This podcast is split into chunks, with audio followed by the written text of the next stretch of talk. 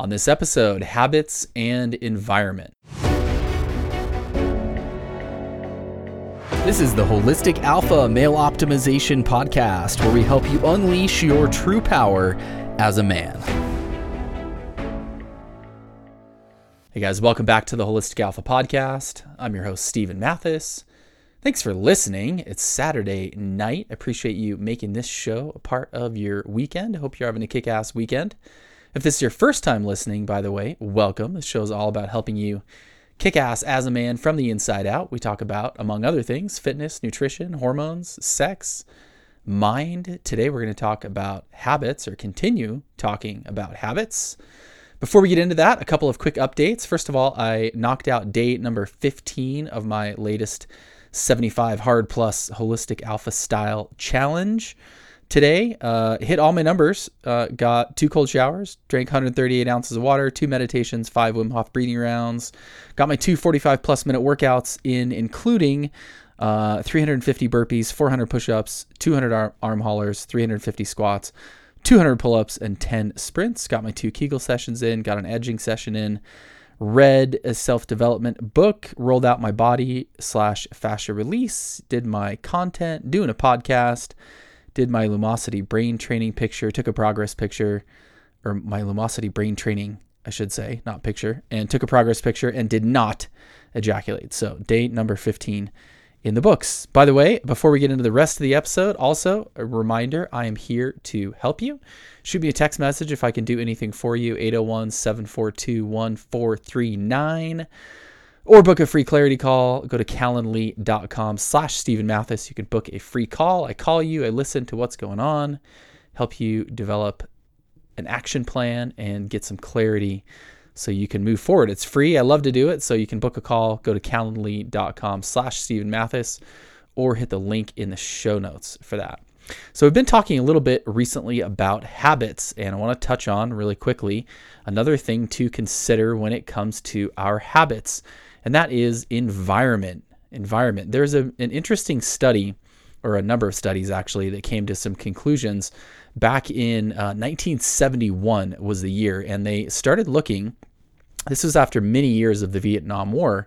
And in 1971, they discovered that as many as 35% of soldiers in Vietnam, U.S. soldiers in Vietnam, had tried heroin in the previous year, and as many as 20% were addicted. So this was obviously a pretty big problem. But what they found was something very, very interesting. When the soldiers who were addicted to heroin, when they came back to the United States, only 5% relapsed onto heroin within a year, and only 12% of those who were addicted relapsed within 3 years. So 90% or more of the people who were heroin addicts in Vietnam as soldiers there, 90% of them or more switched and immediately became clean when they came back to the United States in terms of relapsing on heroin.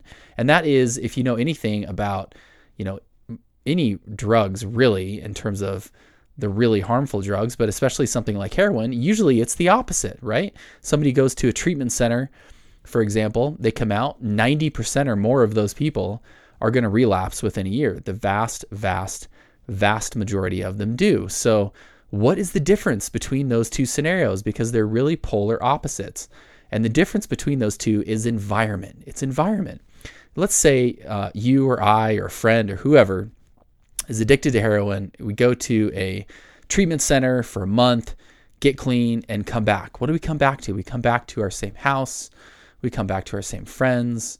We come back to our same job. We come back to the same environment, right? And that environment contains or is a lot of those triggers. Conversely, what happened with the soldiers in Vietnam? Their environment dramatically changed. Everything about their environment changed. The access to the drug, the people that they're around, their, day-to-day environment, everything about their environment changed. And because their environment changed, they were much more likely to stay clean. So this is a really, maybe one of the most important triggers when it comes to habits is environment. And we can use this in either a positive or a negative way. Let me give you an example. I train at a local park here in Utah a lot. I train at the same spot every single time. And I know, my mind and my body know that when I go to that spot, it's time to grind. It's time to work out. And you can apply this to, you know, when it comes to your workouts, you can apply this to anything. It might be going to the gym. It might be just at your house. Maybe you have a particular room or a particular spot in your yard or your garage or wherever, and that's where you work out. And you associate that environment with working out, where as soon as you go into that environment, boom, you're in grind mode. You can also apply this in terms of changing environment when we want to get away from a negative habit. For example, let's say porn. Let's say that the typical time when you check out porn and, you know, masturbate is maybe in the evening, and it's in your bedroom and it's on your phone, right? So change the environment. You want to change the habit, change the environment. First of all, don't do anything in your room but sleep. Stop looking at your phone in your room. If you're going to be on your phone, stay out of your bedroom. Do something, do it somewhere else, right? When you go into your bedroom, keep your phone out of it. The environment, when it comes to the porn, the environment is partially physical, what's around us, and it's also partly digital, right? What devices do we have? What, if any, restrictions are on those devices? So as you think about improving your habits, think about the environment. The environment plays a huge role, and it is often, if we're trying to get away from a negative habit, it is often not only helpful, but sometimes quite necessary to change the environment. It is very, very, very hard to change a very hardwired habit without some sort of change in the environment.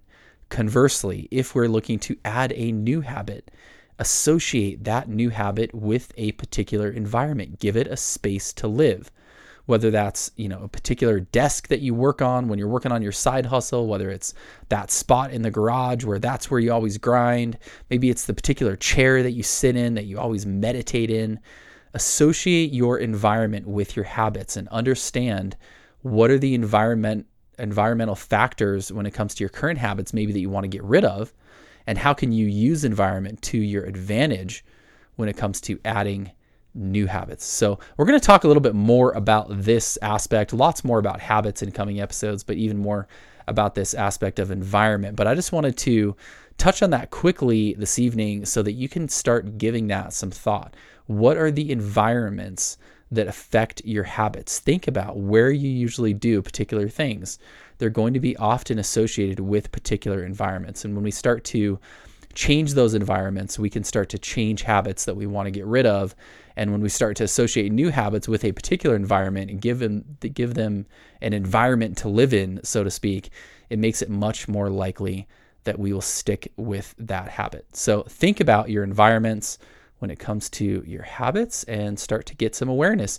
With our habits, one of the biggest things out of all of this when it comes to modifying our habits, improving your habits, is awareness, being aware of what habits we have, how they're triggered, what environments they live in, all of that kind of thing. So start to think about the environment that your habits are in and how you can use that to your advantage. If you would like to chat about this, by the way, I'd be happy to talk to you about what's going on in your world. So again, book a free clarity call. You can go to calendly.com/Steven Mathis.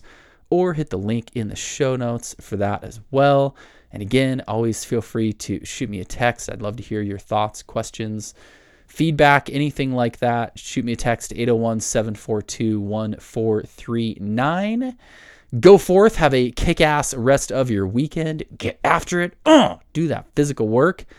Do that physical work, you guys. It starts there. So much of it starts there. So get out, get after it, have a kick-ass rest of your weekend, and we'll talk to you tomorrow.